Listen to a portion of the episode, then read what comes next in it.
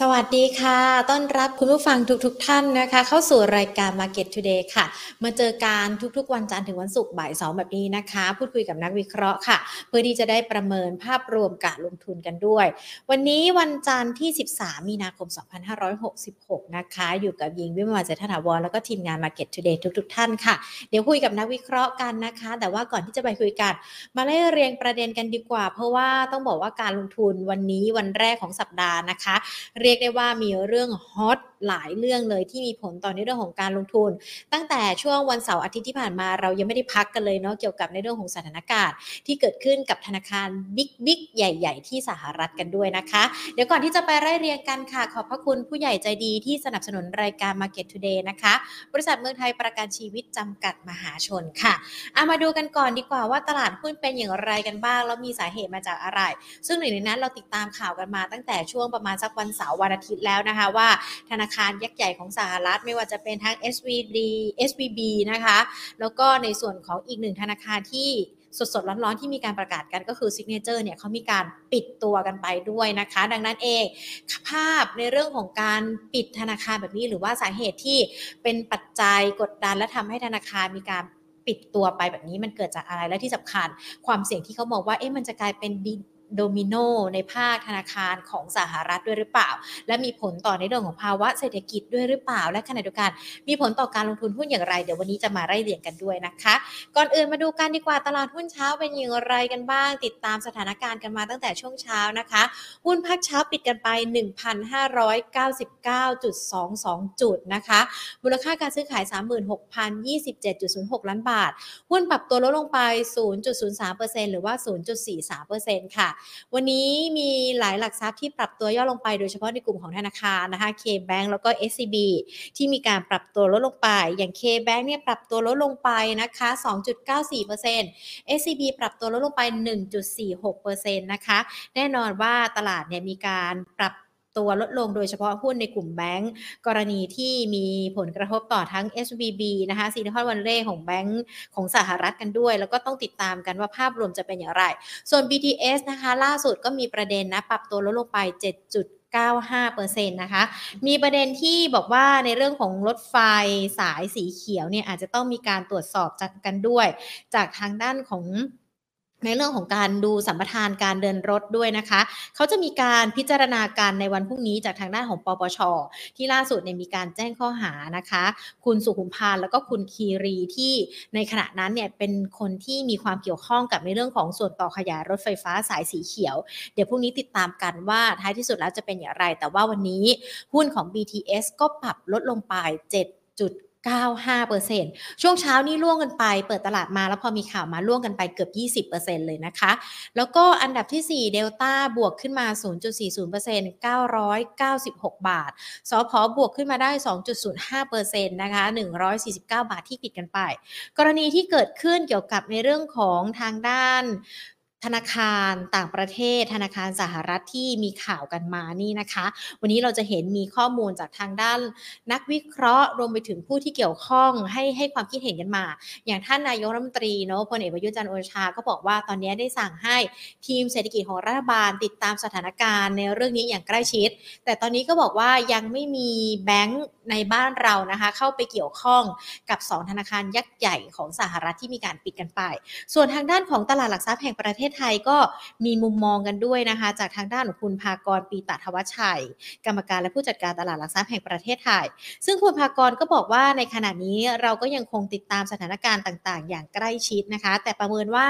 มันจะมีผลต่อทั้งภาพรวมเศรษฐกิจภาพรวมการลงทุนที่เกี่ยวข้องกับประเทศไทย เพียงเล็กน้อยเท่านั้นนะคะ ซึ่งถ้ามองกันอะถ้าจะมีผลกระทบก็อาจจะเป็นผลกระทบทางอ้อมว่าเศรษฐกิจสหรัฐเนี่ยเขาอาจจะมีปัญหาการแล้วก็อาจจะมาส่งผลต่อในเรื่องของการส่งออกของบ้านเราแต่ว่าถ้าบริษัทจดทะเบียน หรือว่าแม้แต่บริษัทที่เข้าไปลงทุนใน 2 ธนาคารยักษ์ใหญ่ ในประเทศไทยไม่มีเลยนะคะ ดังนั้นเอง ในเรื่องนี้ก็คาดการณ์กันว่าน่าจะมีผลเล็กน้อยเท่านั้น แต่อย่างไรก็ตามปัญหามันเกิดขึ้นมาแล้วเนาะดังนั้นเองทิศทางเรามองว่าหลังจากนี้มันจะเป็นอย่างไร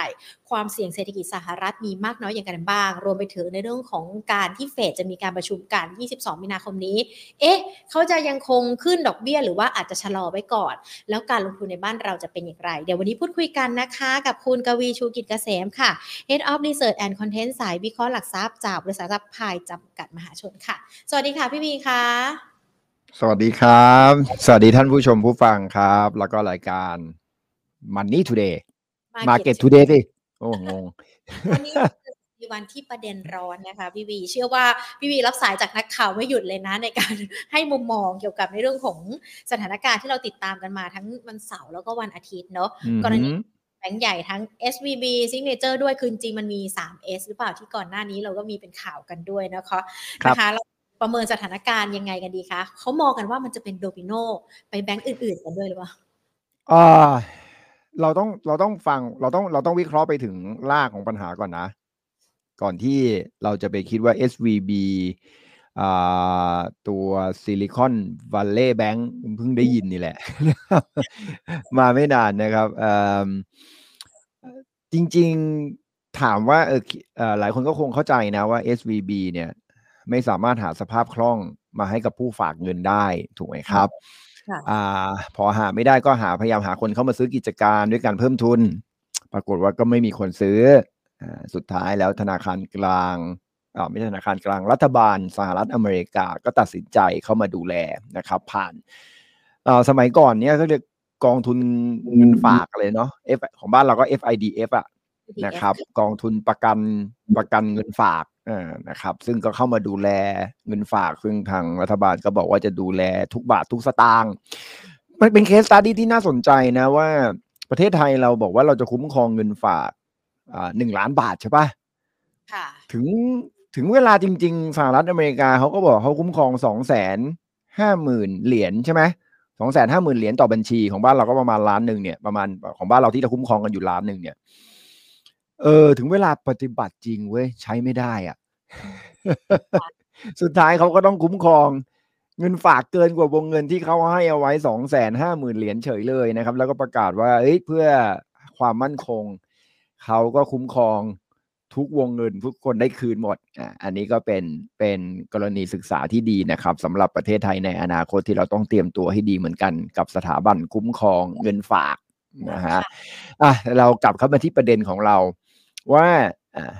พอเรื่องนี้มันเกิดขึ้นเนี่ยจริงๆรากของปัญหาเนี่ยมันเกิดขึ้นจากอะไรเราต้องเข้าใจนิดนึงก่อนว่าจริง ๆ SVB อาจจะเป็นเพียงแค่ทางผ่านของปัญหาเท่านั้นนะ ไม่ใช่ต้นกำเนิดของปัญหา แล้วก็ไม่ใช่จุดจบของปัญหาเป็นเป็นเพียงแค่ทางทางผ่านของปัญหาที่เกิดขึ้น เพราะ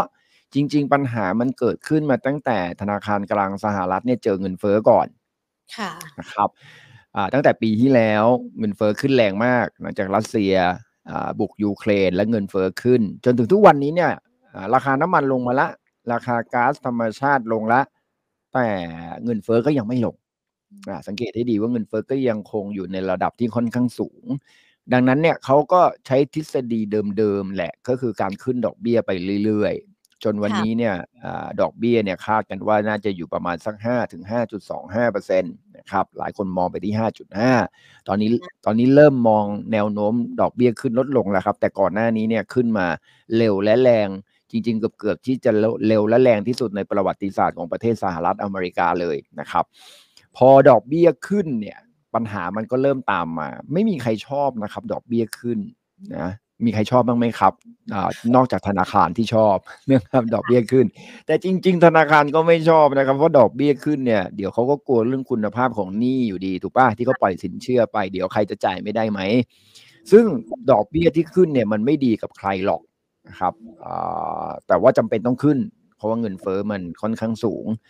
พอดอกเบี้ยขึ้นมาถึงจุดจุดหนึ่งเนี่ย มันก็จะเริ่มที่มีคนเริ่มไม่ไหว มันก็เริ่มจากเล็กไปใหญ่นะครับ คนที่มีความเสี่ยงในการทำธุรกิจสูง ก็เริ่มทนกับทิศทางอัตราดอกเบี้ยไม่ไหวกลุ่มแรกที่โดนก่อนก็คือกลุ่มเทคโนโลยี ก่อนหน้านี้ที่จะมาถึงกลุ่มนี้เนี่ยจริง ๆ แล้วเนี่ยพวก digital currency ไปก่อนนะนะครับแต่ด้วยเหตุผลว่า digital currency หรือบริษัทที่ทำเกี่ยวกับธุรกิจนี้ มันยังไม่ได้ใหญ่มาก ในในในเศรษฐกิจ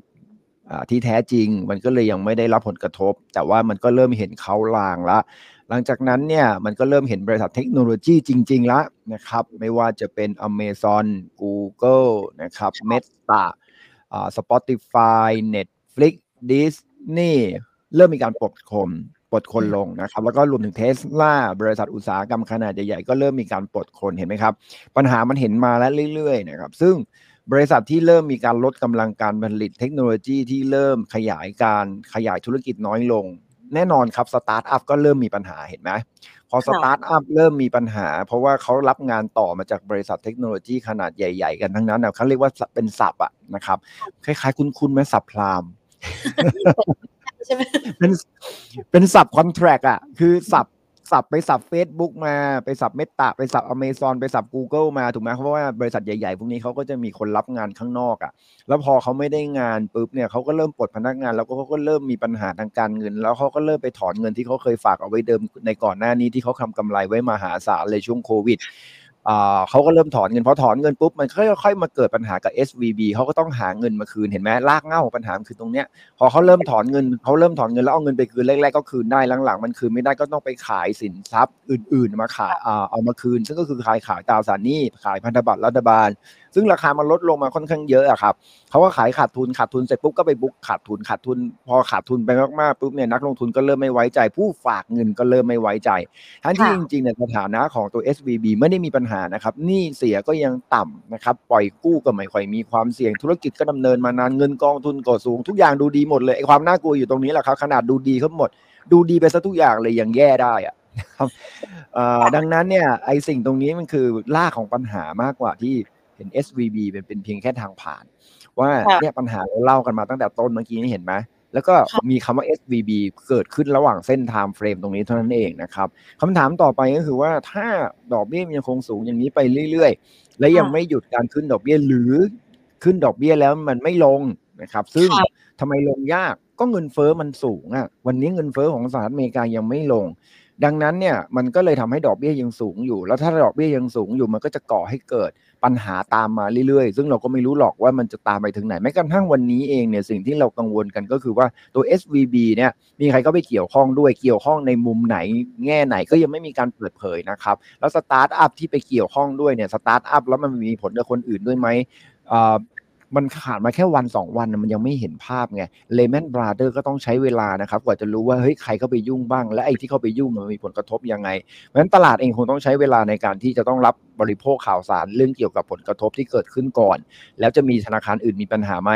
แล้วถ้าดอกเบี้ยสูงเนี่ยมันจะเป็น SVB แล้วจะมีคนอื่นไหม ที่ไม่ใช่อาจจะไม่ใช่แบงก์ก็ได้นะครับอาจจะเป็นอุตสาหกรรมขนาดใหญ่ไหนก็ได้ ที่เขาบอกว่าเฮ้ยเขารันธุรกิจไม่ได้แล้วเขาต้องเข้าแผนฟื้นฟูแล้วเขาต้องอเข้าแผนล้มละลายแล้วเนี่ยมันก็จะมาเรื่อยๆครับถ้าเราจำกันตอนสมัย Lehman Brothers ได้ เราก็จะรู้นะครับว่า ตอนปี 2008เนี่ย Lehman Brothers ล้ม พอล้มเสร็จปุ๊บเนี่ยสถานการณ์มันไม่จบนะครับทุกคิดว่าทุกคนคิดว่าเอ้ย Lehman ล้มไปแล้วปิดไปแล้ว เราเราหยุดเลือดได้แล้ว แต่จริงๆ แล้วมันก็ตามมาด้วย Morgan Stanley Goldman Sachs อ่า AIG สุดท้ายรัฐบาลก็ต้องฉีดเงินเข้าไปช่วยยันถึง Citibank อะครับ คิดดูตอนนั้น แล้วก่อนที่จะเกิด Lehman Brothers ทุกคนก็ออกมาพูดเหมือนกันเลยครับ ฉันเป็นสถาบันการเงินที่มีความแข็งแกร่งอ่าพูดเหมือนกันเลย ตอนเลแมนบราเดอร์พูดเลย AAG ออกมาประกาศฉันแข็งแกร่งนะ Morgan Stanley Goldman Sachs ฉันแข็งแกร่งนะ แต่ปรากฏว่ามันมันแข็งแกร่งไม่พอครับ เพราะว่าเราไม่รู้ยิงสถานะณวันนั้นเป็นยังไงณวันที่เกิดเลมันบราดได้ล้มเหมือนกันฮะ SVB เราก็ไม่รู้สถานะเนี่ยเป็นยังไง แต่สังเกตให้ดีนะครับในปี 2008 ที่เกิดวิกฤตตรงนั้น แล้วโกลเมนแซกปรับตัวลดลงมาค่อนข้างแรง คนที่เข้าไปซื้อหุ้นคือใคร ค่ะ อ่าอยากให้ให้จำไว้นิดหนึ่งคนที่เข้าไปซื้อหุ้นหรือแม้กระทั่ง GM General Motor ที่ลงแรงๆ ในช่วงวิกฤตสับพลามสมัยนั้นเนี่ยอ่าแล้วเกิด Lehman Brothers หลังจาก Lehman Brothers ล้มปุ๊บเนี่ยแล้วหุ้นลงแรงลงมาเรื่อยๆนะครับ แต่ปรากฏว่าคนที่เข้าไปซื้อเนี่ยคือ Warren Buffett ครับอืมซื้อ Goldman Sachs ครับซื้อ General Motor ครับ เห็นไหมซื้อที่นั่นคือ Goldman วิกฤตที่ที่ที่เอ่อ Warren Buffett เนี่ยเขามองเห็น แล้วจริงๆเนี่ยถ้าเราย้อนกลับไปดูวิกฤตทางการเงินในปี 2008 ก็คือสับพลามเนี่ยเราจะเห็นค่อนข้างชัดเลยนะครับว่า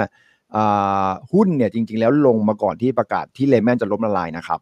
หุ้นลงมาตั้งแต่ต้นปี 2008 นะครับ แล้วไปทำบัตทอมเนี่ยประมาณมีนาคมปี 2009 ลงมาตั้งแต่ปี 2008 นะครับบัตทอมมีนา 2009 เลแมนล้มอ่าประกาศล้มละลายนะครับ กันยา 2008 อืมผ่านไปกันหลายยาเดือน2008ลงมา9เดือนแล้วนะครับหุ้นลงมา9เดือนแล้วแล้วพอประกาศปุ๊บเนี่ยก็ลงอีกจากเดือนกันยาจนถึงเดือนมีนาปีถัดไปเนี่ยก็อีก6เดือนนะครับ แล้วลงน้อยกว่าที่ลงมาตอนแรกด้วยนะ เลแมนบราเดอร์ล้มหลายคนก็บอกตกใจกลัวโอ้โหทุกอย่างแย่หมดเลย ปรากฏว่าหุ้นลงน้อยกว่าช่วงแรกที่ลงมาอีก แสดงว่าตลาดหุ้นเนี่ยลงมาก่อนที่จะมีข่าวร้ายนี้ด้วยซ้ำก็ตลาดหุ้นลงมาเพราะอะไร ก็เพราะว่าดอกเบี้ยมันขึ้น แล้วทุกคนก็บางคนนะครับก็เริ่มเริ่มรับรู้หรือว่าคนที่มีความรู้หรือว่าคนที่เขาอยู่ในอุตสาหกรรมจริง ๆ แล้วเขาเริ่มรับรู้แล้วว่าเฮ้ยมันมีกลิ่นไม่ดีนะเขาก็ขายออกมาก่อนครับ พอเขาขายออกมาก่อนปุ๊บเนี่ยขาสุดท้ายก็คือเกิดวิกฤตเนี่ยแล้วก็ขายเป็นขาสุดท้ายละดังนั้นเนี่ยถ้าภาพนี้เราล้อกันไปจริง ๆ ก็คือว่าปัญหาของการขึ้นดอกเบี้ยและดอกเบี้ยสูงเนี่ยมันมีมานานแล้วมันขึ้นมาตั้งแต่ปีที่แล้วแล้วแล้วตอนเนี้ยสิ่งที่เรากำลังจะเห็นก็คือขาสุดท้ายของขาลง แล้วขาลงจะจบเมื่อไหร่ผมอยากให้มองตรงนี้ครับว่า วันนี้เนี่ยดอกเบี้ยยังสูง อัตราการว่างงานยังต่ำเงินเฟ้อยังอยู่ในระดับที่ค่อนข้างสูง สิ่งที่จะทำให้สิ่งเหล่านี้มันเปลี่ยนภาพไปได้ก็คือเศรษฐกิจอเมริกาต้องเข้าสู่ภาวะเศรษฐกิจหดตัวครับ อัตราการว่างงานจะต้องปรับตัวเพิ่มสูงขึ้น เราจะเริ่มเห็นอัตราการว่างงานเพิ่มสูงขึ้น เราจะเริ่มไม่เห็นดอกเบี้ยปรับตัวลดลงนะครับ แต่ว่าเราจะยังคงเห็นบริษัทจดทะเบียนมีกำไรลดลงอยู่อย่างต่อเนื่อง นั่นหมายถึงว่าหุ้นก็จะปรับตัวลดลงตามอัตราดอกเบี้ยที่ลดลง ตามอัตราเงินเฟ้อที่ลดลง ตามอัตราการว่างงานที่เพิ่มขึ้น ซึ่งช่วงแรกๆตลาดจะรับไม่ได้ครับกับตัวเลขพวกนี้ แล้วตลาดหุ้นจะลงแต่ตลาดหุ้นลงรอบนี้ก็จะเป็นตลาดขาสุดท้ายแล้วเพราะว่าทอดอกเบี้ยลง ปุ๊บตัวกำไรของบริษัทจดทะเบียนลงปั๊บเงินเฟ้อเริ่มลงเนี่ยมันจะทำให้เศรษฐกิจอเมริกาเข้าสู่ภาวะเศรษฐกิจหดตัว แล้วพอเศรษฐกิจอเมริกาหดตัว ตรงนี้ไม่รู้แล้วนะครับว่าใครจะเป็นยังไงบ้างแล้วนะครับ ซึ่งมันจะมีปัญหาแน่ๆแต่จังหวะนั้นจังหวะที่ตลาดหุ้นจะบอททอม ซึ่งก็มีการคาดเดาว่าเดี๋ยวก็ต้องมาถามพี่กวีอีกอะเดี๋ยวน้องก็ต้องถามพี่เมื่อไหร่อะ เท่าไหร่อะถ้ารู้ถ้ารู้ก็รวยแล้วล่ะ แต่ว่าระหว่างระหว่างที่รอตลาดหุ้นจะดี เราก็ต้องเจอภาวะขาลงรอบสุดท้ายที่ที่อาจจะใช้ระยะเวลาหรือเปล่าคะพี่วีใช่ถูกต้องถูกต้อง เพราะว่าคราวที่แล้วเนี่ยตอนเกิดเกิดเลมอนบราเดอร์เนี่ยพอประกาศล้มละลายเนี่ยก็อีกหกเดือน หุ้นก็ลงอีกหกเดือนนะครับเมื่อรอบนี้เนี่ยรอบนี้ไม่สังเกตหรอกเพราะตลาดหุ้นลงมาก่อน นะครับจริงๆเนี่ยต้องบอกนิดนึงว่าปีที่แล้วในตลาดหุ้นไทยบวกนิดหน่อยนะครับแต่ถ้าตัดเดลต้าออกไปเนี่ยหุ้นไทยติดลบนะครับถ้าตัดเดลต้าออกไป ดังนั้นเนี่ยจริงๆจริง ๆ แล้วเนี่ยตลาดหุ้นไทยหรือตลาดหุ้นทั่วโลกเนี่ยปีที่แล้วเนี่ยถือว่าเป็นการปรับตัวลดลงมาแล้วนะครับก็รับข่าวสิ่งที่จะเกิดขึ้นในวันนี้ไปพอสมควร แล้วเพราะว่าตลาดหุ้นเนี่ยเป็นตลาดที่ต้องบอกว่าเป็นตลาดชนีชี้นำ นะครับในเรื่องของเศรษฐกิจอยู่ละนะครับแล้วก็ตลาดหุ้นเนี่ยก็จะบอททอมก่อนที่เศรษฐกิจจะบอททอมซึ่งซึ่งเป็นเรื่องปกติหลายคนก็คงทราบอยู่แล้ว เพราะว่าตลาดหุ้นเป็นเรื่องของการคาดการณ์ในอนาคต 6 เดือนข้างหน้า 12 เดือนข้างหน้า ดังนั้นเราไม่จำเป็นที่จะต้องรอให้เศรษฐกิจหดตัวแล้วถึงจะซื้อหุ้น แต่คำถามว่าตรงนี้มันฝุ่นมันยังตลบอยู่ไหมผมก็ต้องบอกหน่อยเลยว่า มันก็ยังตลบอยู่นะครับ มันก็ยังตลบอยู่ถึงแม้ว่า ทางการสหรัฐอเมริกาจะออกมาบอกว่าฉันจะดูแล 2 ธนาคารที่ปิดไป ก็คือตัว SVB นะครับ แล้วก็ตัว Signature Bank แต่เราก็ต้องยอมรับนะครับว่าสิ่งที่สิ่งที่เราไม่รู้ว่าอะไรจะเกิดขึ้นในช่วงดอกเบี้ยอยู่ในระดับสูงเนี่ย มันจะมีคนที่มีปัญหาเพิ่มขึ้นไหม เหมือนตอนที่เลมอนล้มครับ ก็คิดทุกคนคิดว่าจัดการได้แล้วก็ตามมาด้วยสถาบันการเงินอื่น ๆ เต็มไปหมดเลย เพราะว่าทุกคนไปมี exposure หรือว่าไปมีการลงทุนผ่านสินทรัพย์คล้ายๆ กับที่ Lehman Brothers เนี่ยไปลงทุน แล้วก็ได้รับผลกระทบเหมือนกันวันนี้เนี่ยตัว Silver ไอตัว Silicon Valley Bank เนี่ยที่เกิดปัญหาเนี่ยเราก็ไม่รู้เหมือนกันว่า สิ่งที่เขาไปลงทุนสตาร์ทอัพที่ขอสินเชื่อเขา หรือว่าเอาเงินไปฝากเขาเนี่ยไปมีธุรกรรมธุรการอะไรกับใคร แล้ววันนี้ก็ต้องบอกนิดหนึ่งว่าพอเกิดปัญหาเนี้ยสิ่งที่โอเคถึงแม้ว่ารัฐบาลจะออกมาบอกว่าฉันการันตีนะเงินฝากทุกบาททุกสตางค์อะไรก็ว่าไป แต่ในความเป็นจริงเนี่ย วันนี้คนที่จะทำธุรกิจเขาจะต้องระมัดระวังมากขึ้นถูกไหมครับ แน่ แน่ๆ มันไม่มีใครหรอกครับ ที่บอกว่าจะเกิดวิกฤตแบบนี้ปุ๊บแล้วเอาเงินไปฝากอ่าแล้วแบบฉันไม่กลัว มันก็เฮ้ยคิดหนักแล้วจะเอาเงินไปฝากธนาคารดีไหมอะครับ ทีนี้ธนาคารจะเริ่มขาดสภาพคล่องแล้วนะครับ เพราะว่าจากเดิมที่มีคนเอาเงินเข้าไปฝากเนี่ย จากนี้ไปเขาก็จะฝากน้อยลงละอ่าแล้วแล้วที่สำคัญก็คือว่าตัวตัว SVB เนี่ยต้องบอกนิดนึงว่า พอพอเขาจะปล่อยกู้เนี่ยเขาก็จะปล่อยกู้ได้น้อยลงแล้วถูกไหมครับ ก่อนหน้านี้เนี่ยสตาร์ทอัพมาขอเขาเขาก็ปล่อยกู้เดี๋ยวนี้สตาร์ทอัพมาขอเขาเนี่ยเขาก็จะเขาก็จะเข้มงวดมากขึ้นในการปล่อยกู้ถูกไหมครับ มันก็เกิดจากสถานการณ์นี้กับขึ้นทุกแบงก์แหละครับหลายๆแบงก์ก็จะเริ่มมีความเข้มงวดในการปล่อยสินเชื่อมากขึ้นละจากนี้ไปถูกไหมครับ ความเข้มงวดการปล่อยสินเชื่อก็จะมากขึ้น มันก็จะยิ่งทำให้แล้วเอาเศรษฐกิจถ้าไม่ได้โตด้วยสินเชื่อ ไม่ได้โตด้วยหนี้แล้วทำยังไงล่ะ แล้ววันนี้หนี้ก็สูงอยู่ด้วย แล้วไม่ปล่อยกู้ฉันแล้วฉันจะทำธุรกิจต่อไปยังไงล่ะ คล้ายๆไหมต้มสับพรามคล้ายๆไหมต้มยำกุ้งค่ะฉันเจ๊งไม่ใช่เพราะว่าฉันทำธุรกิจเจ๊งนะฉันเจ๊งเพราะว่าคุณไม่ปล่อยสินเชื่อให้ฉันคำพูดนี้คล้ายๆไหม ฉันมีสภาพคล่อง ถ้ามีสภาพคล่องสภาพคล่องฉันก็รอด SVB ก็พูดเหมือนกันแหละครับ ถ้าฉันมีสภาพคล่องฉันก็รอด เพราะว่าทุกอย่างของฉันดีหมด อ่า ก็เหมือนกันครับ ธุรกิจทุกอย่างมันดีหมดอะครับ ขาดสภาพคล่องคือเละค่ะอ่า ดังนั้นเนี่ยอ่ามันทำไมถึง fundamental ถึงต้องตามมาด้วย fund flow ไง fundamental คือปัจจัยพื้นฐานกับ fund flow วิ่งไปด้วยกันนะครับปัจจัยพื้นฐานดีแค่ไหนไม่มีเงินให้ทำก็จบครับ ของดีค่ะแค่ไหนไม่มีคนสนใจไม่มีเอาเงินไปให้ มันก็ไม่ได้มันก็ขยายตัวไม่ได้เหมือนกันครับตอนนี้แบงก์ก็จะเข้มงวดมากขึ้นคนฝากเงินก็จะระมัดระวังมากขึ้น เศรษฐกิจอเมริกาจะต้องเผชิญปัญหาตะลุฝุ่นตลบในช่วงนี้ครับจนถึงจุดจุดหนึ่งจริง ๆ ที่มันมันแบบมันมันพังอะครับ แล้ว ความมั่นใจมันถึงจะค่อยๆทยอยกลับมาต้องใช้เวลานะครับ ความมั่นใจมันไม่ได้ให้อยู่ดีปุ๊บปั๊บจะกลับมาได้อ่าเรื่องนี้ไม่ได้เกิดขึ้นเรื่องแรกนะครับ ก่อนหน้านี้มันก็เคยมีเรื่องเกี่ยวกับแพลตฟอร์มของคริปโตตั้งหลายแพลตฟอร์มเนี่ยที่โดนไปนะครับซึ่งวันนั้นไอ้พวกนี้มันก็รอวันระเบิด SVB ก็เหมือนกันนะก็เป็นอีกจุดหนึ่งที่ที่ที่ระเบิดขึ้นมาจากไอ้กรณีเหล่านั้นนะครับสตาร์ทอัพมีปัญหา แล้วก็จะรอระเบิดต่อไปในอนาคต แต่ทั้งนี้ทั้งนั้นไม่ได้พูดเพื่อให้กลัวนะครับ พูดเพื่อให้เป็นโอกาส นะครับเรารอโอกาสนี้มาตั้งนานแล้วไม่ใช่หรือนะครับพี่พูดไปตั้งแต่ปีใช่ เพราะว่าพี่พูดไปตั้งแต่ปีที่แล้วแล้วใช่ไหมจากรายในรายการนี้แหละ Market Today ค่ะบ้างแล้วก็มีอะไร Market Daily ใช่ไหมอีกหนึ่งรายการใช่ไหม Money ใช่ Daily อ่ารายการเยอะเหลือเกินเนี่ยมีมัน Money Market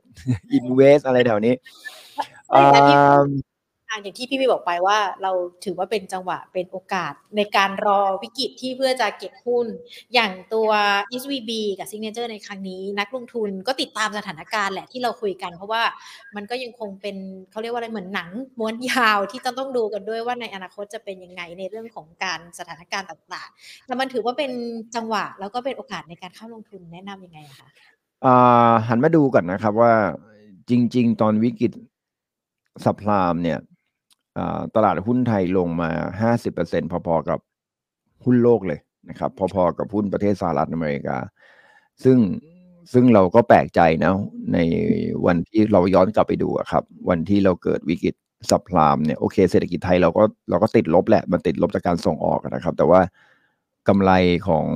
บริษัทจดทะเบียนเนี่ยไม่ได้แย่นะครับ กลุ่มธนาคารพาณิชย์ก็ยังมีกำไรกลุ่มอสังหา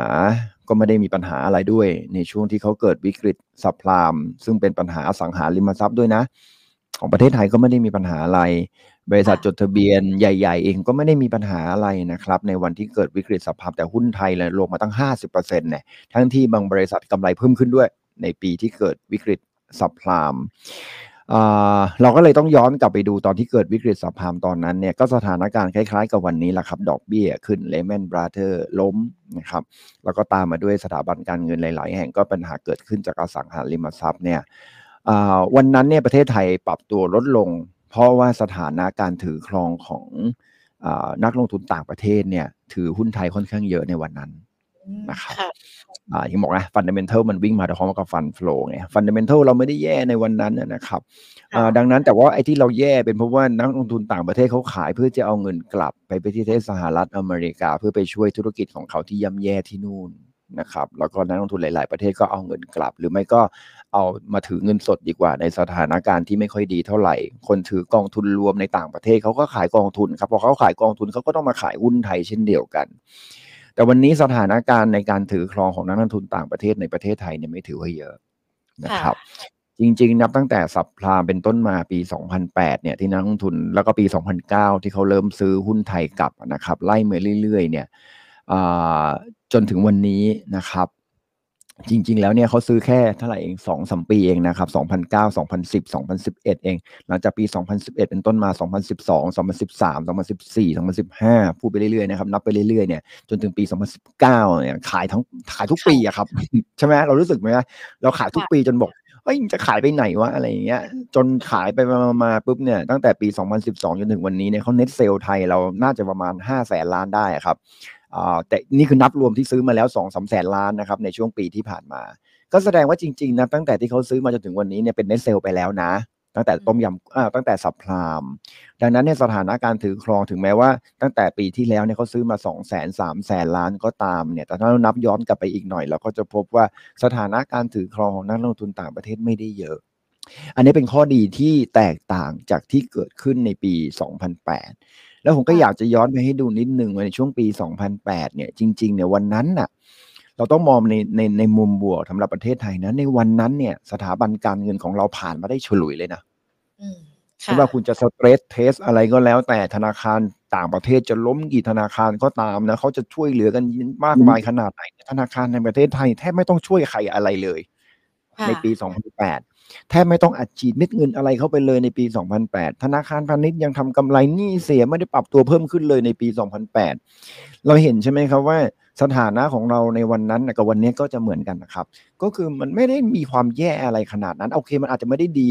เหมือนกับที่เคยคุยกันในอดีต แต่ว่ามันก็ไม่ได้แย่ถึงขนาดที่จะทำให้เราเกิดวิกฤตประเทศวิกฤตเศรษฐกิจในประเทศไทยนะครับ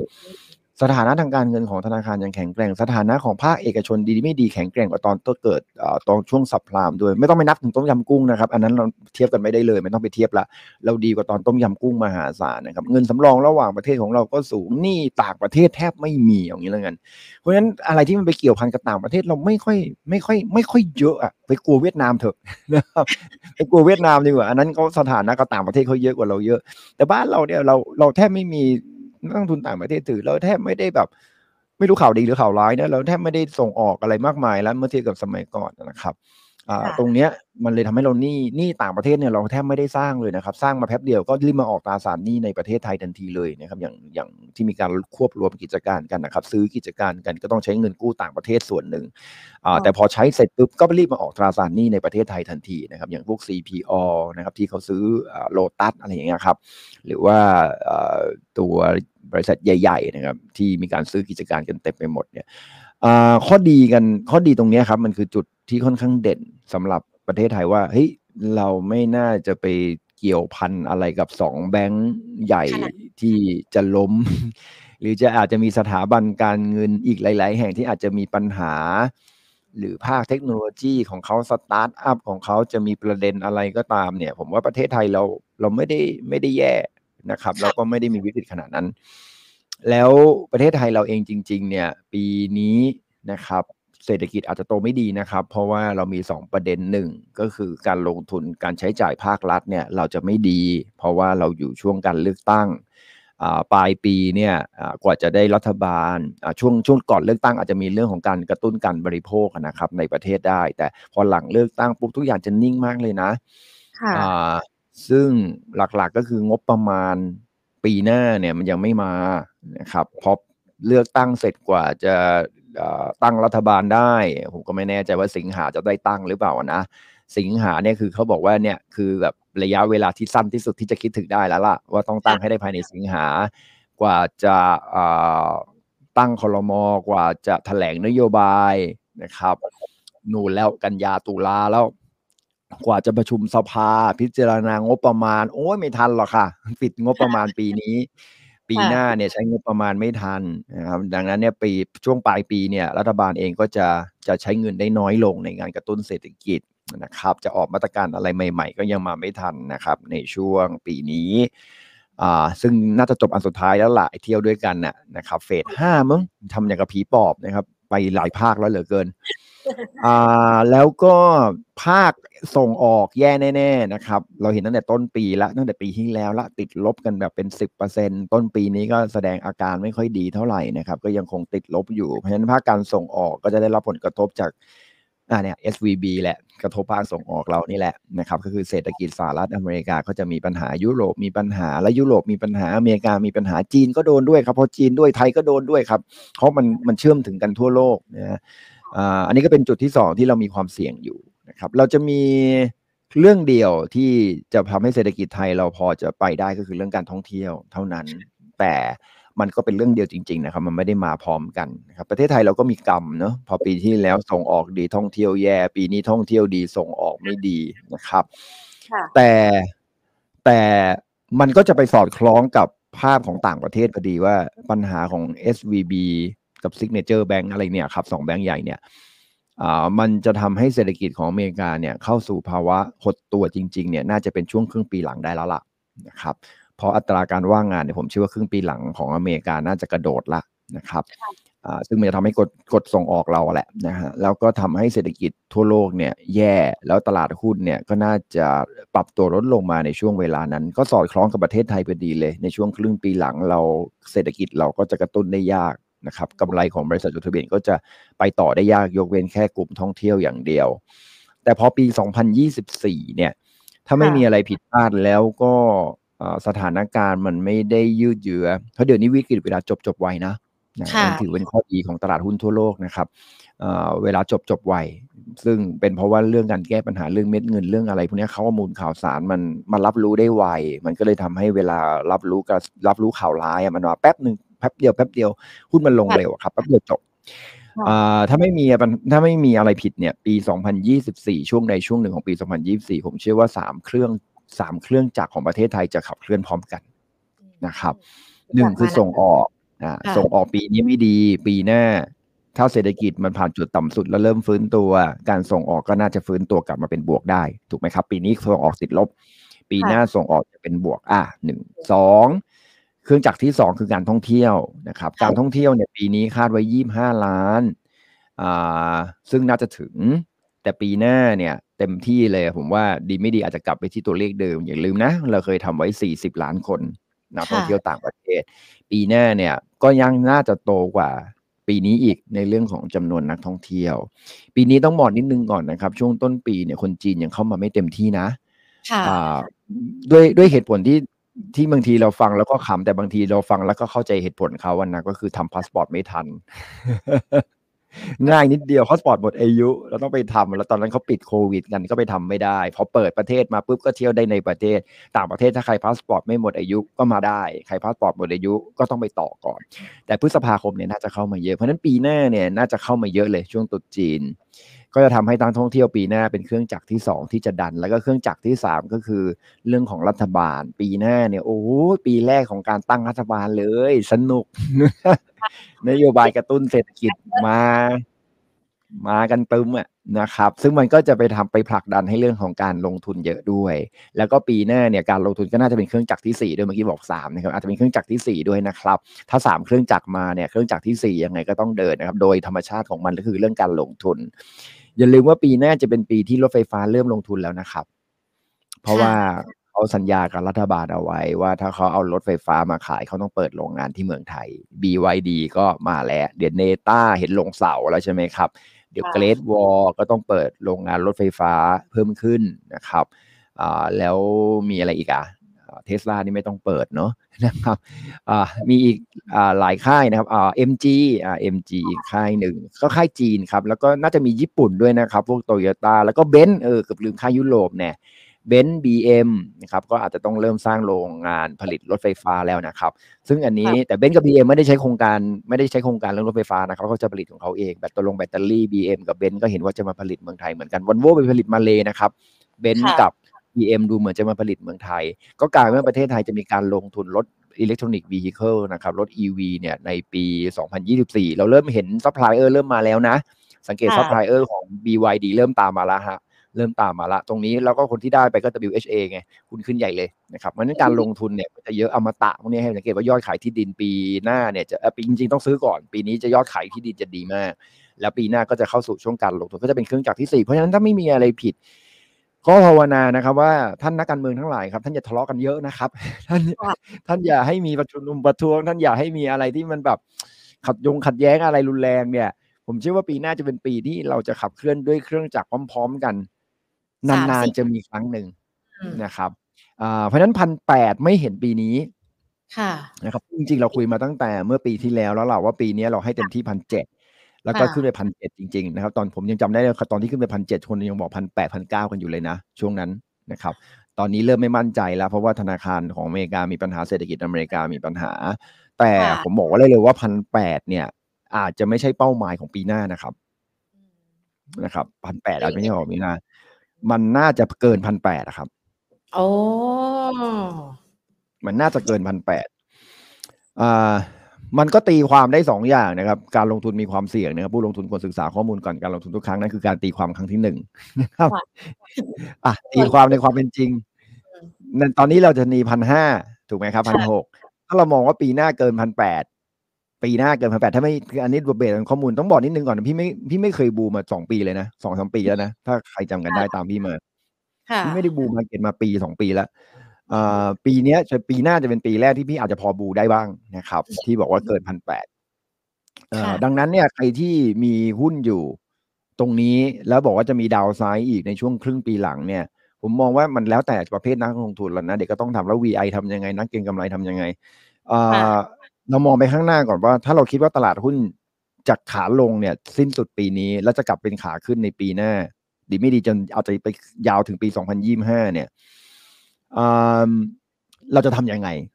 นะครับแน่นอนใครไม่มีหุ้นอยู่เลย ก็น่าจะเป็นจังหวะที่ดีในการที่จะลงทุน ถ้าหุ้นมีการปรับฐานลงมา หรือเริ่มทยอยซื้อหุ้นนะครับ ไม่ว่าจะเป็นหุ้นต่างประเทศหรือหุ้นในประเทศก็ตามอ่าแต่ถ้าคนไม่มีหุ้นอยู่แล้ว ถ้ามีหุ้นอยู่แล้ว แล้วคิดว่าเฮ้ยหุ้นเราพื้นฐานดี ก็ไม่จำเป็นที่จะต้องขายนะครับ แต่ถ้ามีเงินสดก็เก็บเอาไว้ก่อน ถูกไหมครับ แล้วเรารอรอให้เกิดวิกฤตนะครับไม่เกิดก็ไม่เป็นไรก็ถือว่าเราเก็บเอ่อเราก็ถือเงินสดไว้แต่ถ้ามันเกิดปุ๊บเราก็จะได้เอาเงินสดนั้นเนี่ยมาลงทุนในช่วงที่ตลาดปรับฐานตามที่เราคาดแต่อยังบอกฮะการคาดการณ์ไม่ได้ถูกต้องร้อยเปอร์เซ็นต์มันก็อาจจะมีการผิดพลาดได้เป็นเรื่องปกติธรรมดาค่ะอ่าอันนี้คือสำหรับนักลงทุนระยะกลางนะครับ ส่วนนักลงทุน value investor ก็เป็นโอกาสที่ดีมากเลย ในการที่จะคุณจะปรับตัวลงรอบนี้ แต่จริง ๆ แล้วเนี่ยนักลงทุน value investor เนี่ยเขาไม่ได้ดูทิศทางตลาดนะครับ ก็ดูหุ้นรายตัวบางตัวมันก็ลงมาเยอะนะ นะครับค่ะก็น่าสนใจที่จะเข้าไปลงทุนอ่าเดี๋ยวรายรายหุ้นค่อยว่ากันอีกทีหนึ่ง ส่วนนักลงทุนระยะสั้นช่วงนี้จนถึงปีนี้เนี่ยผมบอกได้เลยว่าเก่งกำไรยากอืมขึ้นมาขายเก่งกำไรนะครับ อันนี้ไม่ได้พูดถึงนักลงทุนระยะกลางกับยาวแล้วนะ ค่ะ ขึ้นมาต้องขายก่อนเลือกตั้งถ้าหุ้นขึ้น1,650 1,660อะไรก็แล้วแต่ขาย เต็มที่ก็ปีนี้ก็ได้พันเจ็ดไม่เกินนะครับ ดีไม่ดีอาจจะลงมาพันห้านะครับ เพราะฉะนั้นเนี่ยเรายังอยู่ในขาลงขนาดใหญ่อยู่นะครับ เราจะหลุดพ้นปีหน้านะครับ ขาลงขนาดใหญ่ ดังนั้นเนี่ยการเก็งกำไรวันนี้ยังเก็งกำไรในขาลงอยู่ การ rebound หรือการอะไรพวกตามระวังนิดนึงนะครับ ดอกเบี้ยยังสูง อัตราการว่างงานยังต่ำเงินเฟ้อยังสูง โอกาสที่เศรษฐกิจ หรือว่ากำไรของบริษัทจดทะเบียน หรือว่าการที่ข่าวร้ายจะหมดไปเร็วๆนี้ผมคิดว่ายัง นะครับอาจจะผ่อนคลายไปชั่วคราว แต่ก็ระมัดระวังว่าข่าวร้ายอาจจะยังคงเข้ามาอยู่นะครับแล้วก็ประเทศไทยหลังๆเลือกตั้งอย่าลืมนะครับส่งออกก็แย่การบริโภคในประเทศก็เริ่มลดลงนะครับแล้วก็ที่สำคัญก็คือว่าการใช้จ่ายภาครัฐก็หายไป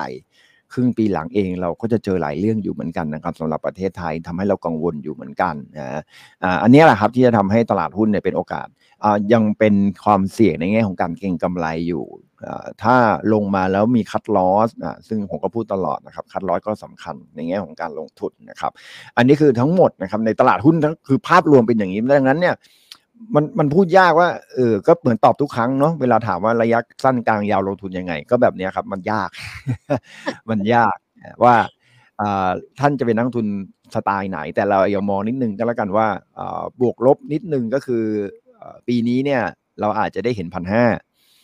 ปีหน้าเราอาจจะได้เห็นพันแปดหรือเกินกว่านั้นกว่านั้น เพราะฉะนั้นท่านก็ลองกลยุทธ์ดูแล้วกันว่าท่านจะลงทุนแบบไหน ค่ะ พี่วีค่ะแล้วอย่างที่พี่วีบอกมา มีทั้ง VI ทั้งระยะสั้น ทั้งเก็งกำไร แสดงว่าทั้งสามรูปแบบวิธีการเลือกหุ้นก็ต้องแตกต่างกันไปไม่เหมือนกัน มันมันอาจจะเป็นหุ้นตัวเดียวกันก็ได้ครับไม่จะเป็นต้องต่างกันเป็นหุ้นตัวเดียวกันก็ได้ครับ เออคุณจะเลือก CPO มาก็ได้ครับไม่ได้ไม่ได้ไม่ได้ไม่ได้ว่ากันนะครับจังหวะของการเก็งกำไรเนี่ยอ่าอย่างช่วงนี้เนี่ยคุณคิดว่าขมุกขมัวกันจริงๆเนี่ยตอนนี้ตัวที่สามารถที่จะเติบโตได้ดีจริง ๆ ก็น่าจะเป็นการบริโภคในประเทศเป็นหลักละก่อนเลือกตั้งยังไงก็หุ้นเกี่ยวข้องกับการบริโภคในประเทศเป็นหลักแหละแต่ที่ทำไมว่าเอ๊ะทำไม CPO ลงทำไม AOT ลงนะครับอ่าสาเหตุหลักๆ ก็คือเพราะว่าต่างประเทศต่างประเทศถือเยอะนะครับสังเกตว่าหุ้นที่ไม่ลงเลยเนี่ยอสังหาริมทรัพย์เนี่ยขึ้นมาขึ้นมาขึ้นมาเนี่ย ก็เพราะว่า จริงๆกลุ่มที่เป็นกลุ่มที่เราเลคคอมเมนต์ก่อนหน้านี้นะครับ คือมันขึ้นมาขึ้นมาด้วยเหตุผลหลัก ๆ คือ มันไม่มีต่างประเทศถืออะครับมีผมบอกถ้า fundamental มันตามมาด้วย fund flow ครับบางครั้ง fundamental ดี fund flow มันขายก็มันนี่มันทำอะไรไม่ได้ครับเหมือน subprime มันครับกำไรดีแต่แต่หุ้นจะลงอะก็ต่างประเทศถือเยอะอะครับออืมดังนั้นเนี่ยหุ้นกลุ่มเนี้ยโดนขายมาในช่วงนี้ก็เลยทำให้ราคาปรับตัวลดลงมานะครับเพราะฉะนั้นเก็งกำไรเนี่ยผมก็เชื่อว่าเอ่อผลประกอบการของหุ้นกลุ่มเนี้ยนะครับค้าปลีก ท่องเที่ยวอะไรพวกเนี้ยมันก็ยังคงดีอยู่ ถ้าให้ผมเลือกเก็งกำไรแบบเอาแบบดิเฟนซีฟหน่อยผมก็จะกลายเป็นแบบ ผมก็เลือก CPO ผมก็ค่ะเลือกโ m มโปร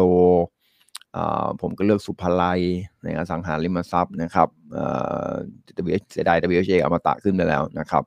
อ่า ผมก็เลือกตัว AOT ลงมาค่อนข้างเยอะนะครับ ผมเลือก CPN เนี่ยพวกนี้ต่างชาติไอ้พวกเอาผมจะเอาพวกที่ต่างชาติขายอะแล้วพื้นฐานยังดีอะผมประกอบการไตรมาสหนึ่งดีนะครับ ก็เลยไป AOT CPN นะครับ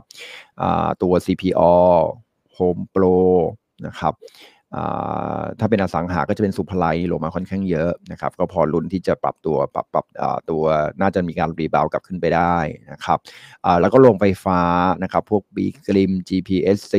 ราคาก๊าซธรรมชาติลงมาค่อนข้างเยอะนะครับ ก็น่าจะพอลุ้นที่จะรีบาวกลับไปได้เหมือนกันนะครับอ่าพวกเนี้ยครับคือหุ้นที่เราสามารถที่จะเก่งกำไรได้นะครับอ่าผมไม่กล้าแนะนำพวก BBL ใช่ก็เลยถามเลยเพเท่าราะไหร่ว่ามัน แบงค์ล่วงลงมามันเราจะจัดไปเก็งกำไรหรือจะจัดเป็นคืหุ้อนที่ต้องบอกนิดนึงก่อนว่า ธนาคารในยกำไรไตรมาสหนึ่งจะดีนะครับ แต่เผอิญ BBL เนี่ยมันมันขึ้นไปสูงเหมือนกันนะครับค่ะเอ่อเราก็เลยกลัวว่ามันจะลงแม้กระทั่ง Event K Bank วันนี้ยังลงต่อเลยนะครับ แต่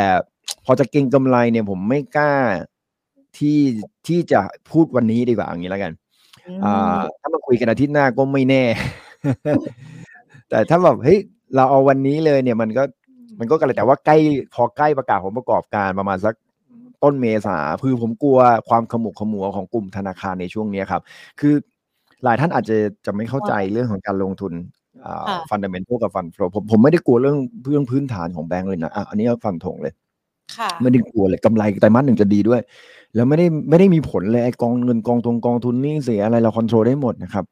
แล้วผมก็บอกได้เลยว่าแบงค์เนี่ยความสำคัญอยู่ที่ความเชื่อมั่นไม่ได้อยู่ที่แบบ ไม่ได้อยู่ที่ที่ดีไม่ดีเลย เพราะว่า ไอ้ตัวอ่า Silicon Valley Bank อะทุกคนก็รู้คือผมเชื่อว่าเสาร์อาทิตย์เนี่ยหลายคนหาข้อมูลมาเยอะนะครับผมก็พยายามหาข้อมูล นี่ที่ไม่ก่อให้เกิดรายได้ 0.18เปอร์เซ็นค่ะ บ้านเราสามนะ ค่ะ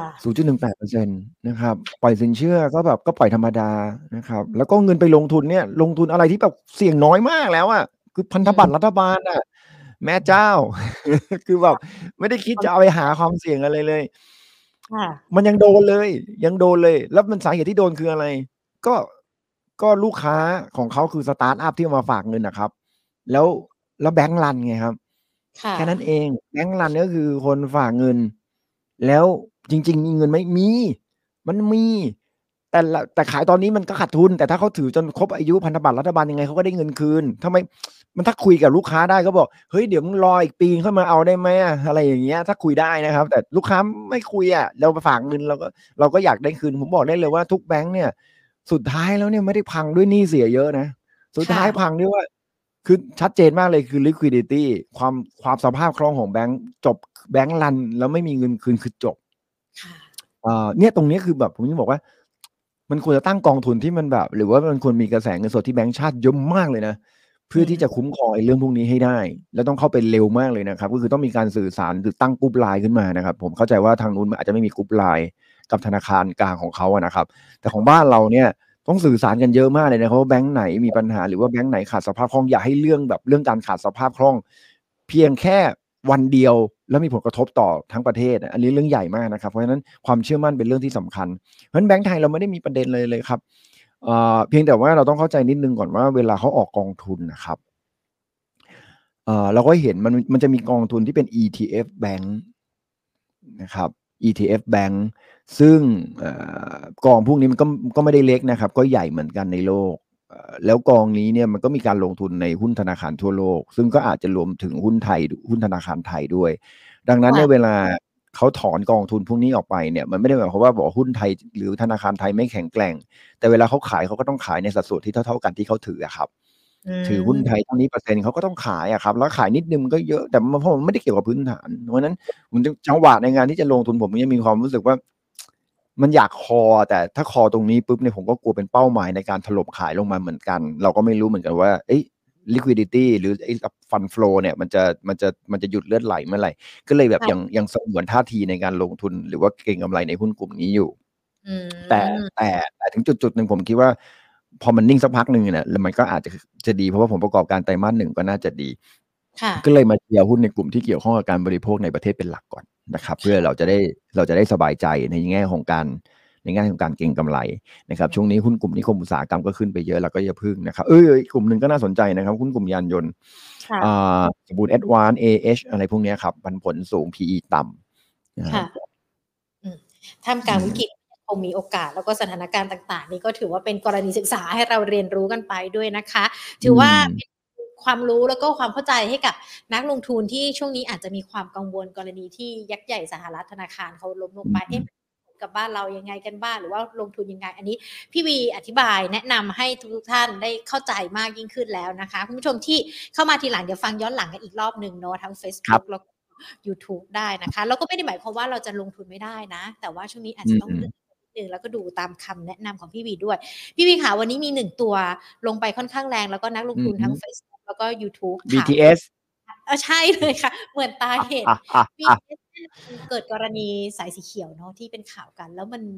ใช่จะยังไงสำหรับตัวนี้ มันลงไปแล้วก็เด้งเร็วมากเลยนะยี่สิบจุดเนาะที่ปรับลงไป ใช่ใช่ คือจริง ๆ แล้ว BTS เนี่ยเอ่อต้องบอกนิดนึงมันก็ไม่ได้อยู่ในกระแสที่พี่พูดถึงมานานแล้วเหมือนกันนะครับค่ะเอ่อหุ้นตัวนี้เพราะว่า เอ่อเรื่องของไม่รู้เป็นไรนะเรื่องของสีเขียวเนี่ยนะครับของของไทยยูเนียนก็มีเรื่องของสีแดงคือ Red Lobster อันนี้ก็เป็นเป็นกรีนนะครับสายสีเขียวยังไม่พ้นเลยอืมตรงเนี้ยคาดเดาลำบากมากนะครับ เพราะว่าไม่มีใครตัดสินได้ใจได้เลยนะครับว่าเพราะเพราะมันใหญ่นะให้สัมปทานที่เขาได้ไปตรงนั้นแล้วถ้ามันมีความผิดจริง ๆ มันไม่ได้เล็ก ๆนะครับ เพราะฉะนั้นถ้าหลีกเลี่ยงได้ก็หลีกเลี่ยงนะครับ หลีกเลี่ยงได้ก็หลีกเลี่ยงอ่า ในแง่ของการเก็งกำไร แต่คนที่มีอยู่แล้วเนี่ยโหเนี่ยมันคืออะไรที่มันมันมันมันมันพูดยากนะจะให้บอกจะโยนไป BEM ก็ลำบากนะครับ ผมว่าจริง ๆ แล้วนะวันนี้เนี่ยผมว่าณณจุดนี้นะครับผมยังคิดว่าไม่ไม่น่าขายอะสำหรับคนที่คนที่มีหุ้นอยู่นะครับด้วยเหตุผลที่แบบข่าวร้ายเข้ามา แต่ต้องบอกตามตรงนะครับ คดีความอะไรทั้งหลายแหล่เนี่ยอ่ามันไม่ได้จบพรุ่งนี้นะครับ มันไม่ได้จบเดือนหน้าแล้วดีดีไม่ดีไม่จบด้วยปีหน้านะครับ เอ่อดังนั้นเนี่ยเดี๋ยวมันก็จะเงียบแล้วมันก็จะหาทางออกกันได้ครับว่าเดี๋ยวก็รอดูกันไปแล้วกันสำหรับสำหรับเรื่องคดีความเพราะว่าเราก็เจอหุ้นที่มีคดีความพรุ่งนี้เยอะมากนะครับ แล้วอพอผ่านไปสักพักหนึ่งเนี่ยมันก็จะมันก็จะค่อยๆ ที่จะเป็นประเด็นลบน้อยลงน้อยลงเรื่อยๆนะครับ วันแรกมันก็อาจจะกระแทกแรง ถ้าจะรอขายก็อาจจะรอ ให้มันขึ้นไปกว่านี้ดีกว่านะครับไม่จำเป็นต้องขายวันที่มีข่าวร้ายนะฮะแต่ว่าคดีความอะไรตรงนี้เนี่ย ถ้ามันเขาแพ้ก็เรื่องใหญ่ แต่เราก็ไม่รู้จริง ๆ นะครับอันนี้ผมบอกตามตรง ผมก็ไม่กล้าค่ะคาดเดาว่าเฮ้ยฟันธงเลยว่ายังไงก็ชนะแน่นอนผมคงพูดไม่ได้แม้กระทั่ง BEM วันนี้ก็สายสีส้มผมยังไม่ได้รู้เลยว่าจะออกไปหัวก้อยเพราะฉะนั้นคนที่ไม่มีก็ไม่จำเป็นต้องเข้าไปเก็งกำไร คนที่มีก็อาจจะรอขายถ้าจะภาพถ้าจะปรับตัวขึ้นมา แต่ว่าจะไม่ให้ขายตรงนี้เท่านั้นเองส่วนที่คนเก็งกำไร ก็ไม่ควรจะเข้าไปในช่วงเวลานี้เพราะว่ามันมีหุ้นตัวอื่นให้เก็งกำไรอีกเยอะแยะครับซึ่งเราก็บอกไปประมาณ4-5ตัวนะคะ ถ้าจะเก็งกำไรแล้วก็ใช่ หน้า BTS ดูเหมือนว่าพรุ่งนี้ปปชเขาจะชี้แจงเพิ่มเติม ดูเป็นสถานการณ์กันวันต่อวันอย่างที่พี่บีบอกไปว่า ยากมากครับยากมากในแง่ของการเข้าไปเก็งกำไรนอกจากคนที่มีอินไซต์ข้างในแค่นั้นเอง อันนั้นก็เป็นเรื่องของเฉพาะบุคคลกันไปละกันเนาะครับผมพี่ค่ะขอดูตัวอื่น ๆ ที่ที่ที่หลาย ๆ คนสอบถามมานะคะ อย่างคุณมาสอนเนี่ยฟังเรามา ตั้งแต่ต้นจนจบแล้วก็บอกว่าใช่ครับเซตก็ลงบ้านเราลงก็ไม่ค่อยแรงเท่าไหร่ขึ้นก็ไม่แรงเหมือนกัน ก็จากปัจจัยอืมที่พี่บีบอกไปว่ามันเกิดอะไรขึ้นนะคะ คุณพีพีพีถามตัว Singer ค่ะ ถ้าถือรอจะนานแค่ไหนคะเพราะว่าติด Singer ไว้ที่ 27 บาท มาแล้วมาแล้ว มาของสมัยก่อน ตอนนี้20บาท20โอ้ตายละ คือหุ้นกลุ่มนี้เป็นกลุ่มที่ผมไม่ค่อยได้แนะนำเท่าไหร่เนาะถ้าพูดกันจริงๆอ่าจริง ๆ แล้วเนี่ยเขาเขาคือพูดพื้นพื้นฐานผมไม่รู้จริง ๆ นะครับ ผมไม่ได้ทำนะครับ เทคนิคเนี่ยมันก็รีบาวขึ้นมาจากประมาณ จริง ๆ ลงมาที่แนวรับเลยนะครับ แถวประมาณสิบแปดสิบเก้าบาท นะครับลงมารอบนี้ก็ประมาณสิบเจ็ดบาทนะครับสิบเจ็ดสิบแปดสิบเก้าอันนี้คือแนวรับเลยนะ แถวนี้เลย ดังนั้นเนี่ยถ้าจะถ้าจะบอกจริง ๆ มันก็ไม่ควรหลุดกว่าโลเดิมอีกครั้งหนึ่งครับโลเดิมก็คือแถวประมาณ 16.7 ดังนั้นเนี่ยถ้าหลุด 16.7 เนี่ยมันก็มีแนวโน้มจะลงต่อ แล้วก็แนวโน้มด้านล่างนี่ก็ดูลึกได้ใจอยู่เหมือนกันนะครับ เพราะว่า low เดิมมันต่ำกว่า 10 บาทอะนะครับเพราะฉะนั้นก็ จริงๆแล้วเนี่ยคนที่มีอยู่ ก็อาจจะต้องระมัดระวังนิดนึงนะครับถ้าไม่หลุด 16.7 เนี่ยก็ก็พอได้นะครับ แต่ว่า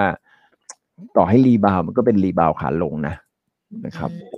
ต้องบอกนิดนึงก่อนคือไปผมไม่เคยได้ดูตัวนี้มาก่อนเลยนะครับ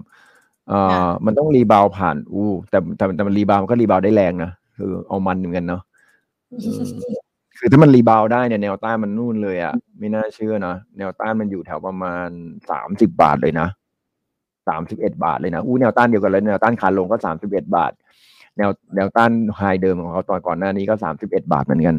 เพราะฉะนั้นถึงบอกไงถ้าไม่หลุดสิบหกจุดเจ็ดอาจจะทนแกว่งก็ถึงสามสิบาทได้นะพอลุ้นไปแต่ว่าพอถึงสามสิบาทมันก็จะเป็นแนวต้านใหญ่มากเลยนะครับ ตรงนั้นจะผ่านลำบากมากนะครับก็ให้แนวไว้ตรงนี้แล้วกันนะครับ ติดยี่สิบเจ็ดบาทก็พอลุ้นครับถ้าไม่หลุดสิบหกจุดเจ็ดนะ อาจจะไม่ได้ขายแถวสามสิบก็ได้นะครับแต่ว่าถึงตรงนั้นก็น่าขายแล้วนะครับ เพราะว่ามันเป็นแนวต้านที่ค่อนข้างมีนัยยะมากเลยครับตรงแถวสามสิบบาท ค่ะอะคุณเอสดีสอบถามนะคะ เมื่อสักครู่นี้ที่เราแนะนำกันไป AOT CPO แล้วก็เพิ่มอีกตัวหนึ่ง CPN ถ้าราคาปัจจุบันเข้าได้หรือยังคะอย่างอย่างแปดบาทเดี๋ยวเดี๋ยวผมดู AOT ให้นะครับ AOT จริง ๆ แล้วเนี่ยแนวรับอยู่แถวๆนี้เหมือนกันนะครับ แนวรับอยู่แถวโอ้โหตรงนี้เลยครับหกสิบเจ็ดบาทหกสิบแปดบาทคือแนวรับนะครับ แนวรับขาขึ้นด้วย คือหุ้นตัวนี้จริงๆต้องบอกนิดนึงว่าพื้นฐานดีมากนะครับ คือพื้นฐานกำไรเขาคือไตรมาสสี่นี่คือเซอร์ไพรส์นะกำไรจากและกำไรจากการดำเนินงานด้วยนะไม่ใช่กำไรแบบ ไม่ได้กำไรฟอร์เร็กไม่ได้กำไรจากรายการพิเศษอะไรเลยนะครับ ตรงนี้คือแนวรับเลยฮะตรงนี้คือแนวรับ แล้วก็แนวรับที่สองเนี่ยก็อยู่แถวประมาณหกสิบบาทนะครับ ซึ่งซึ่งซึ่งมันก็ดูลึกได้ใจเหมือนกัน คือไม่ใช่ลึกได้ใจ มันก็เป็นแนวรับที่น่าสนใจเหมือนกันอีกแนวหนึ่งเหมือนกันเพราะฉะนั้นเราอาจจะซื้อไม้ตรงนี้ก่อนก็ได้นะครับ ลุ้นกลับไปที่ประมาณสักเจ็ดสิบห้าบาท แต่ถ้าลงมาก็รับเพิ่มได้นะครับสำหรับตัวหุ้น AOT นะครับ เพราะว่าโดยพื้นฐานแล้วค่อนข้างที่จะแก่งนี่คือนี่คือแนวรับของขาขึ้นของเขาครับ ตรงนี้เลยประมาณหกสิบแปดบาทห้าสิบนะครับอ่าประมาณหกสิบเจ็ดบาทหกสิบแปดบาทเท่านี้เลยอ่าส่วน CPO นะครับ CPO เริ่มเด้งแล้ว ก็เนี่ยแนวรับของเขาประมาณห้าสิบแปดบาท นะครับซึ่งซึ่งถ้าลงมาก็ก็เป็นแนวแนวรับสุดจุดคัดลอสของเขาเนี่ยอยู่นู่นเลยแต่ลึกเหมือนกันนะครับ จุดคัดลอสอยู่ที่ ถ้าเอาคัดลอสใกล้ๆเลยนะครับออยู่แถวประมาณ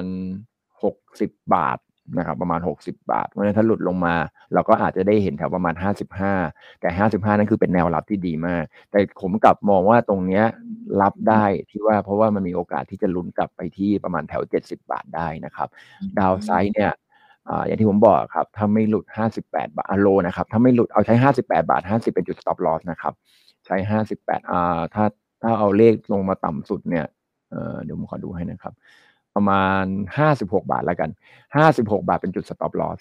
นะครับห้าสิบหกบาทเออเลยห้าสิบหกบาทเป็นจุด stop loss สำหรับการลงทุนตรงนี้นะครับอ่าลุ้นว่ารีบาวขึ้นกลับขึ้นไปเจ็ดสิบาทมาได้รอบนี้นะครับ ใช้ห้าสิบหกบาทเป็นจุด stop loss สำหรับตัว CPO อ่าอีกตัวหนึ่งเป็นตัว นั่นคือเก่งกำไรนะครับ นี่นี่คือเก่งกำไรนะ ผมถึงบอกให้มีคัตลอส แต่ถ้าคนลงทุนระยะยาวเนี่ยลงมาต่ำกว่าหกสิบนี่เป็นจุดในการที่จะลงทุนเลยนะครับ CPN CPN CPN นี่ก็ลงมาที่แนวรับเหมือนกันนะครับ ชอบจังเลยแล้วหุ้นที่ฝรั่งขายแล้วลงมาแนวรับเนี่ย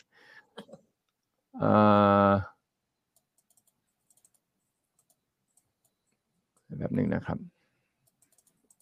นี่แนวรับอยู่ตรงนี้เลยนะครับ แถวประมาณหก สิบสามบาทห้าสิบสตังค์นะครับหกสิบสี่บาท แถวนี้ครับ เป็นแนวรับนะครับ ไม่ควรหลุด ถ้าเก่งกำไรนะครับ ไม่ควรหลุด62บาทลงมานะครับ มีโอกาสที่จะลุ้นกลับขึ้นไปแถวประมาณ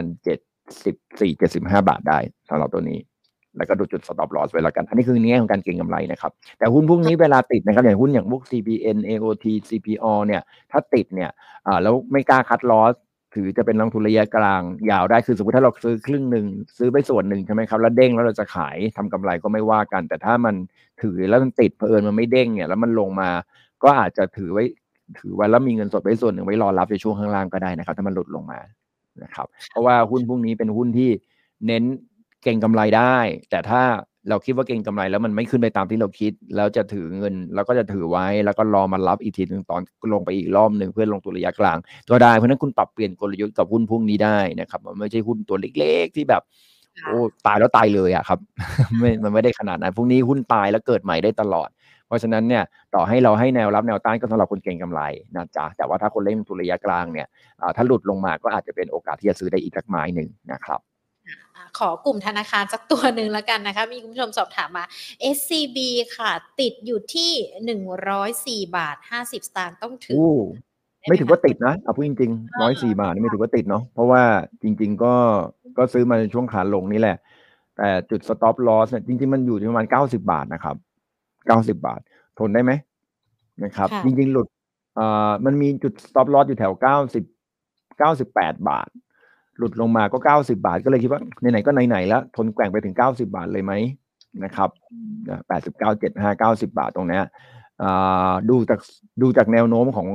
ของเขาแล้วเนี่ยก็ไม่น่าไม่น่าจะหลุดไปถึงตรงนั้นได้นะครับ แต่ว่าถ้าหลุดมาก็เป็นจุด stop loss กันสำหรับตัว SCB แต่ร้อยสี่บาทเนี่ยก็ก็ดูไม่ได้แพงนะครับ คือถ้าเทียบกับที่เคยขึ้นไปร้อยห้าสิบาท ได้ร้อยได้ร้อยสี่บาทเนี่ยถือว่า